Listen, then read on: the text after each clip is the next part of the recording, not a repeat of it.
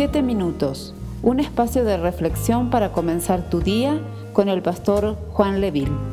Hola, que el Señor te bendiga. Hoy leeremos la palabra del Señor en el libro de Hebreos capítulo 2, verso 1. Dice así en el nombre del Señor. Por tanto, es necesario que con más diligencia atendamos a las cosas que hemos oído, no sea que nos deslicemos. El día domingo preguntaba eh, de manera general a los hermanos en los cultos presenciales eh, cuántos habían sido asaltados alguna vez en su vida. Para nuestra sorpresa, la gran mayoría de las personas que pertenecían, digamos, en ese momento a la reunión, habían sido asaltadas. Pero cuando les preguntaba cuál fue la primera reacción, eh, siempre fue salvar la vida porque entendemos que la vida es algo importante. Cuando hay un incendio, los bomberos tratan de conservar eh, la vida por sobre las propiedades. En los hospitales, más aún en estos días de pandemia, la prioridad es preservar la vida. Es pues la vida física un tesoro muy grande, uno de los más grandes que tenemos en nuestras manos. ¿Qué pasa cuando la perdemos? La Biblia nos enseña que la vida después de la vida es una realidad y el texto de Hebreos nos eh, avisa y nos llama la atención de que hay algo más importante que la vida física y es justamente la vida después de la vida. Hay algo más importante que la vida terrenal y es la vida eterna. Hay algo más importante para el ser humano y eso se llama la salvación.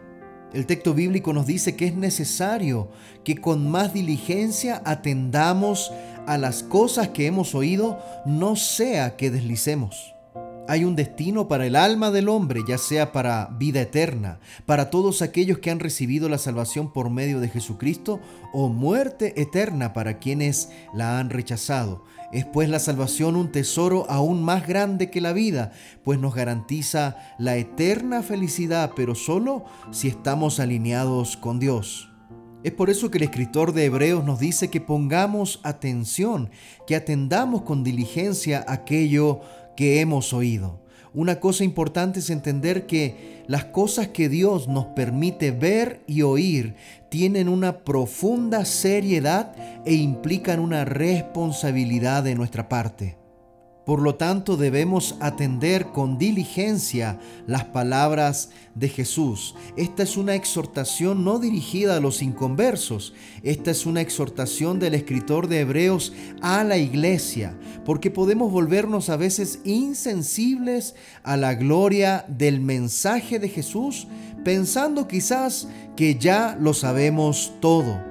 Atender con diligencia no solamente trata con escuchar, sino que también poner por obra aquello que escuchamos. Deslizarnos es no estar anclados a algo sólido. Si no estamos anclados en la superioridad de Jesús, nos deslizaremos con las corrientes del mundo, con los pecados de la carne y con las tentaciones que el enemigo ponga en nuestro camino. La mayoría de las recaídas de los cristianos vienen de deslizarse lentamente, no de una forma repentina o de una forma rápida, sino que poco a poco nos vamos deslizando en el camino de la fe. La mejor forma de deslizarnos es dejar de practicar todas aquellas disciplinas espirituales que nos acercan a Dios.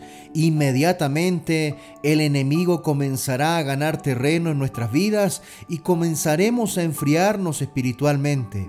Es por eso que es importante la lectura bíblica, es por eso que es importante la oración, el estudio bíblico y el congregarnos así como Dios nos dice que debemos hacerlo.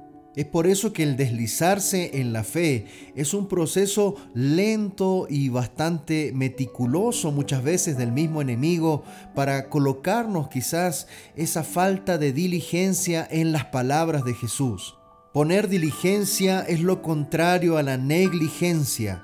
Poner diligencia es lo contrario a la quietud, a la vagancia, a la pereza. Poner diligencia es manos a la obra para crecer y madurar en Cristo, poniendo por obra todo aquello que escuchamos de su palabra. Claramente entonces nos deslizamos de la fe cuando nuestros pies no están firmes en Cristo Jesús. ¿Por qué a veces nos descuidamos de aquello que vemos y oímos? Creo que en estos días Dios no solamente nos ha entregado palabra, sino que también hemos podido ver su provisión, hemos podido ver milagros de sanidad. Pero ¿por qué nos descuidamos de aquello que vemos y oímos? A veces el enemigo tiene una facilidad para arrebatarnos aquello que Dios nos ha dado. Es porque quizás nuestra fe no está lo suficientemente madura y anclada en Jesús. A veces las pruebas y aflicciones nos hacen desmayar. Viene la prueba, viene la aflicción y el momento duro y nuestra fe comienza a menguar.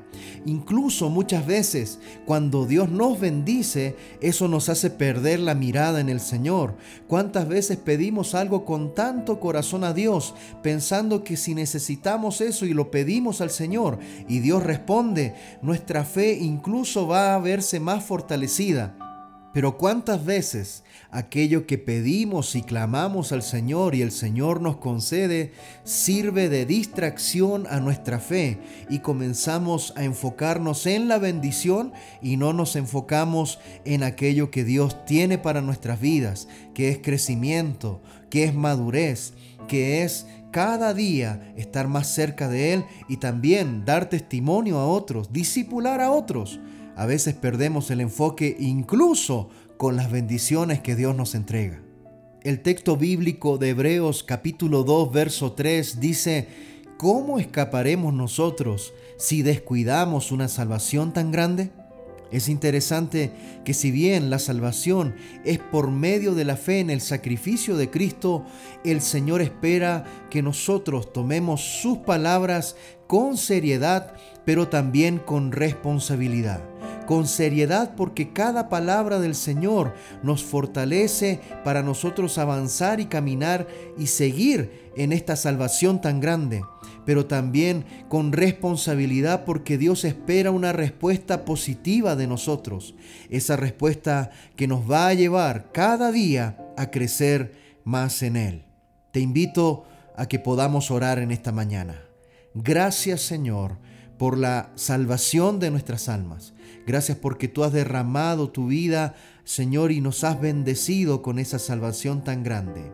Te amamos, Señor, y queremos no solamente, Padre amado, ser oidores, sino también hacedores de tu palabra.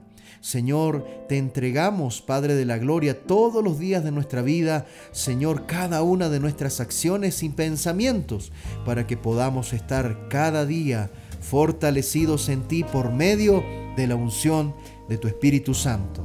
En el nombre de Jesús. Amén. Esperamos ser de bendición para tu vida. Comparte este mensaje con familiares y amigos. Que Dios te bendiga.